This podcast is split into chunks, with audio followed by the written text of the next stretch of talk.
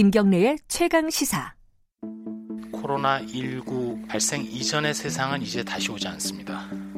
이제는 완전히 다른 세상입니다. 최대한 약속과 모임을 연기해 주시고 비대면으로 전환하고 사실 코로나 이후에 우리의 노동 현실 어떻게 변할지 굉장히 불확실하다. 김경래의 최강 시사 연속 기획 코로나19 언택트 시대 노동의 그늘 네, 아, 코로나19 언택트 시대, 비대면 시대 노동의 그늘 어, 매일 이어가고 있는데요. 오늘은 네 번째 시간입니다. 재난은 불평등하다. 뭐 많이 들어보신 내용일 겁니다. 어, 바이러스가 모든 사람에게 가지만 그 피해는 공평하게 돌아가지는 않습니다.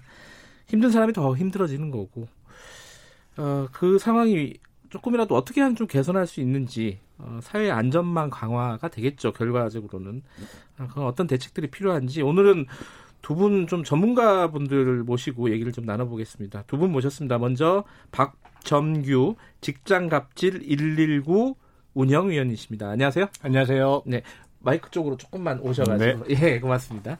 그리고 이승윤 중앙대 사회복지학과 교수님 나와 계십니다. 안녕하세요. 안녕하세요. 네. 아, 이 재난 불평등 얘기는 저도 이 방송에서 한번 얘기한 적이 있는데 예전에 예전도 아니네요. 얼마 전에 그 기생충 영화에 보면 잘 나오잖아요. 비가 막 오는데 어, 반지하 방은 물에 잠기고 저 좋은 집에서는 그걸 그냥 편안하게 앉아 풍경처럼 바라보고 완전히 다른 비가 오는 그런 재난 폭우가 두 집단에게 완전히 다른 게 접, 어, 바, 뭐랄까 영향을 미치는 그런 걸 봤는데 지금 코로나 상황도 마찬가지일 것 같습니다. 이 직장 갑질 119 상황부터 좀 여쭤보면은 이 코로나 이후에 조금 달라진 게 있습니까? 뭐 여기 상담이라든지 뭔가 얘기들이 들어오잖아요. 그죠? 네, 그 저희가 2월 중순부터 예. 어 하루에 이제 이메일이 한 15건 정도 들어오는데요. 예. 매일. 근데 예. 그 중에 제일 많은 게 이제 보통은 뭐 직장에서 갑질 당했다 이런 얘기인데 네. 2월 중순 넘어가면서부터는 코로나 제보가 막 오는 거예요. 코로나 때문에 연차 휴가 강요 했다. 음. 어, 무급 휴가 가라고 했다. 이런 음. 얘기가 2월 말에 말 되니까 급증하기 시작해서 네. 3월부터 폭발적으로 들어왔는데요. 제가 오늘 여기 오기 전에 바로 어제 들어온 메일을 예. 봤더니 어 5월 내내 무급휴직을 했는데 음. 6월 되니까 나가라고 하는데 어떡해요. 아, 무급휴직 계속 하다가 하다가 이제 나가라 나가라고 아. 하는데 저 어떡해요라고 하는 제보가 어제 세 개나 들어왔어요. 어제 하루에만. 하루에만. 네, 그래서 저희가 음. 보면서 이게 좀 코로나가 약간 꺾이면서 조금 나아질까 했는데 여전히 지금 직장인들은 음. 해고에 뭐 문턱을 계속 넘나들고 있는 게 아닌가 이렇게 생각하고 있습니다. 가장 심각한 게 해고겠죠, 아무래도. 물론입니다. 그렇죠? 해고입니다. 어, 해고. 이런 상황들은 어 뭐랄까 이게 사회적으로 뭐 이렇게 개선책 이게 왜냐면은 보통 그래 해고나 이런 것들이 다 개인적인 일로 받아들이는 사람들도 꽤 있잖아요. 이 사, 전 사회적으로는 어떤 대책들이 필요할까? 이, 이, 사실 뭐 사회복지학과라는 게 그런 거를 설계하는 그런 학문이지 않겠습니까? 이, 지금 상황은 어떻게 보고 계세요, 교수님께서는? 아, 또 기자님께서 사회복지학관 그런 걸 하는 학문이라 말씀하시니까 음. 사실 어, 이런 상황에 대해서 저 역시 책임감을 많이 느끼고요. 음. 정말 가슴 아픈 상황인데요. 네. 지금까지 이런 일들이 계속해서 벌어진 것은 사실 그동안의 사회안전망이라고 설계된 것들이 네. 어, 눈에 보이는 어떤 실직 음. 아니면은 정말로 먹고 살기 너무 힘들어서 그걸 증명해낸 사람들을 위주로만 예. 보호해 왔다는 것이 문제 같아요. 음흠. 그러니까 우리나라에 여러 어렵게 노동을 하시는 분들은 그래도 일해서 먹고 살만 하면 보호 대상은 아니다. 음. 계속해서 일하면서 그렇게 먹고 살아라. 음. 이런 방식으로 진행이 되어 왔던데 그게 사실 완전 고용이 이루어져서 정규직 일자리에서 계속해서 일자리를 예측할 수 있고 이런 경우에는 말이 될 수 있는데 임금 상승도 되고 네. 이제 그런 일자리는 사실 반으로 줄었거든요. 계속해서 해고와 들어갔다 나갔다 하신 분들이라든가 해고가 아니더라도 이번 경우에는 또 근로 시간이 줄어서 소득이 감소한 경우도 많이 늘어났거든요. 음. 그런 경우는 해고 축에도 끼지 않으면서도 음. 실질적으로 보장은 받지 못하는 거죠. 음. 사실 이제 이런 재난이 닥치면은 사회 평소에 안 보였던 부분들이 또 보이기 시작하잖아요. 그죠? 이런 사회 안전망이 우리가 뭐가 부족했는지 평소에 관심이 없다가 또 생기게 되는데 그런 얘기를 오늘 좀 할 거고요. 119에서는 집장갑질 119에서는 아까 이제 해고 말씀하셨는데 뭐 하루에 어제 하루에만 세 건 들어갔다. 그거 말고도 이제 그 뭐랄까 코로나 이후에 좀 달라진 양상이 뭐가 있습니까? 많이 들어온다 이거 말고. 어 이제 저희 코로나와 관련된 제보는 네. 대략 연차 휴가를 강요했다 에서부터 시작해요. 아. 맨 처음엔. 아, 네, 그러니까 예. 회사가 좀 어려워지기 시작하면 야 너 연차 써 이제 이렇게 예, 하는 거죠. 일 없으니까 휴가 가라. 네, 연차 휴가가 있으니까 연차 휴가 써 이렇게 했다가 아 조금 이제 그 회사가 좀 더 어려워졌다 이러면 네. 어, 무급 휴 무급 휴가해. 네. 근데 사실은 둘 다다 다 불법이거든요. 연차휴가는 자기가 원할 때 써야 되는 건데, 음. 근데 법은 현장에서는 주먹이 훨씬 가까운 거죠. 안 음. 쫓겨날려니까 연차휴가 써 그러면 아, 네, 그러고 음. 쓰는 거예요.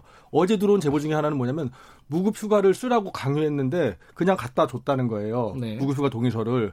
근데 목소리 엄청 무섭게 하면서 인상 쓰고 얘기하는데 어떻게 안 쓰냐 계속 썼대요. 음. 근데 증거는 하나도 못 남겼는데 무급휴가를 썼으면 사실은 원래 뭐, 어, 귀책 사유로 회사의 귀책 사유, 코로나도 음. 회사의 귀책 사유로 휴, 이제 경영 경영이 어려져서 문을 다, 잠시 이제 일을 음. 못 준다 이런 개념인데 그러면 법적으로 휴업 수당을 주게 되어 있고요. 네. 그러면 자기 임금의 70%를 휴업 수당으로 주게 돼 있고 정부가 그걸 90%까지 보조해 줘요. 음. 그러니까 그 그러니까 63% 정도를 정부가 이제 보조해 주는 내용인데 실제로는 음. 근데도 그것을 안 쓰고 무급휴가를 강요한단 말이에요. 정부는 그 불법이다 해서 신고하세요 하고 익명 신고 센터도 만들었어요. 근데 신고를 못 해요. 왜냐하면 일단 신고했다가 자기 신분, 신분 드러나면 잘리니까. 음. 그래서 이제 연차휴가 강요하고 무급휴가 강요가 다 불법인데 현장에서는 이게 만연한 거죠. 아. 그랬다가 야야 도저히 안 되겠는데 좀 쉬었다가 회사 좋아지면 부를게. 음. 이런 말을 하는 거지 그 다음에는. 예, 예, 예. 예, 그래 그 이제 그게 공고사직인데 사실은 더 재밌는 건 어떤 거냐면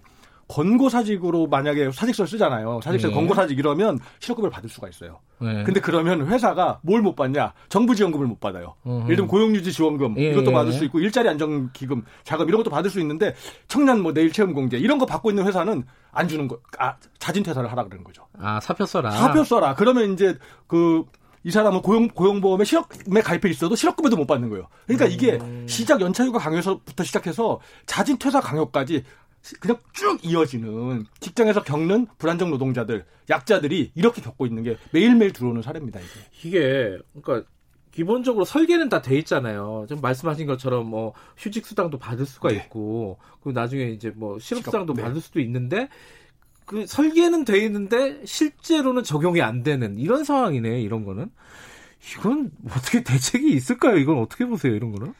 저는 근본적으로 두 네. 가지 문제가 있는 것 같은데요. 네. 첫 번째는 여러 제도 설계들이 지금 한국 사회에서 한국뿐만이 아니라 전 세계적으로 노동의 모습, 일자리의 모습이 변해가고 있다는 것을 훨씬 더 적극적으로 인정하고 여기에 맞춰서 아. 제도를 설계해야 된다는 거고요. 예. 이게 빨리빨리 이루어지지 않은 상황에서 자본의 예. 힘이 계속 켜질 경우에 불안정 노동자들의 시장 소득에 대한 의존도는 너무 높아요. 음. 이 제도 개선을 하고 구제 신청을 하고 법적으로 소송을 하고 이러는 시간보다 빨리빨리 그냥 일하러 낮은 일자리, 낮은 임금의 일자리라도 음. 빨리빨리 들어가는 게 좋은 거죠. 네. 협상력이 너무 부족한 겁니다. 음.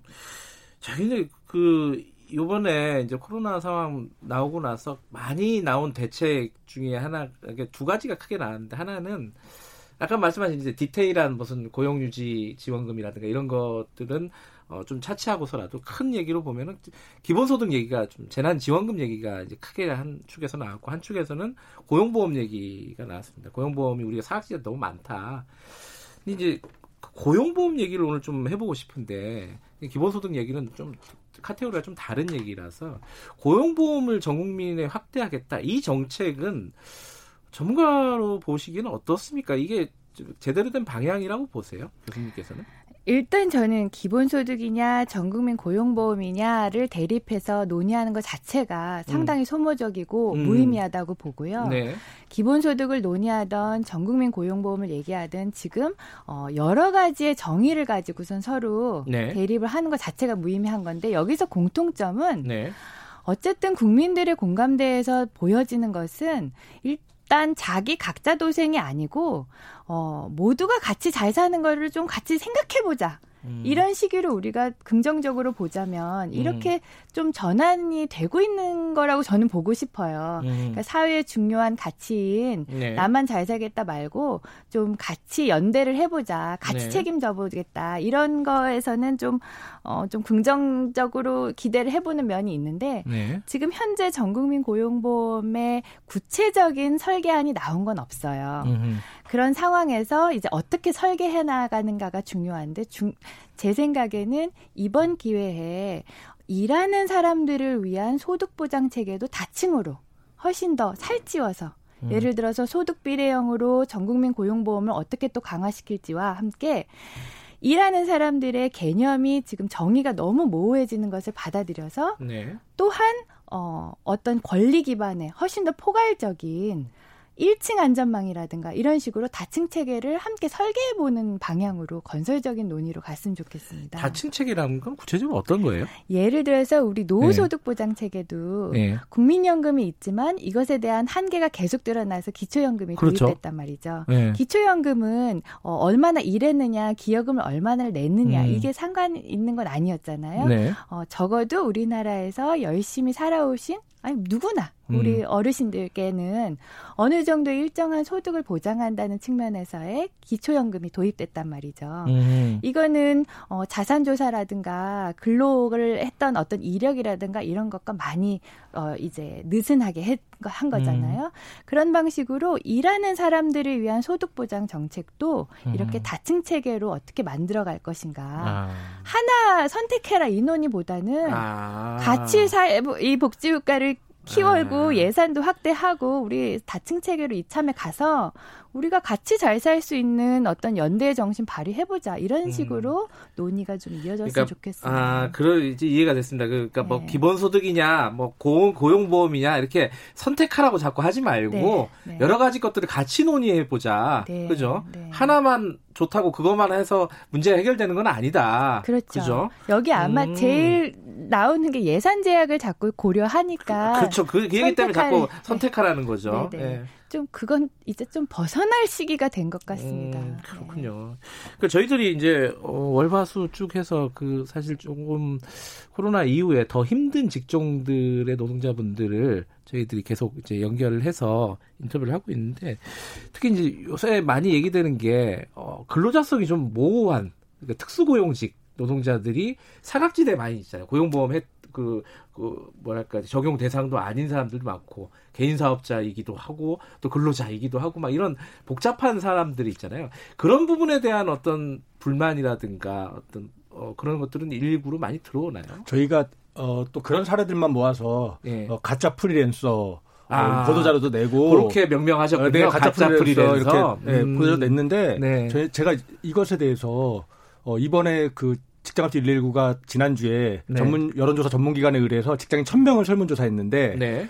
어, 지난 6개월간 실직 경험이 있냐 예. 했더니 한 12%가 좀 넘게 있다 그랬어요. 12%. 네. 예. 근데 정규직은 4%. 아. 비정규직은 25%가 넘었어요. 아, 합치니까 12%가 네, 그런 겁니다. 저희가 네. 이 제가 저희가 이 데이터 다음 주 월요일 날 발표할 건데요. 예.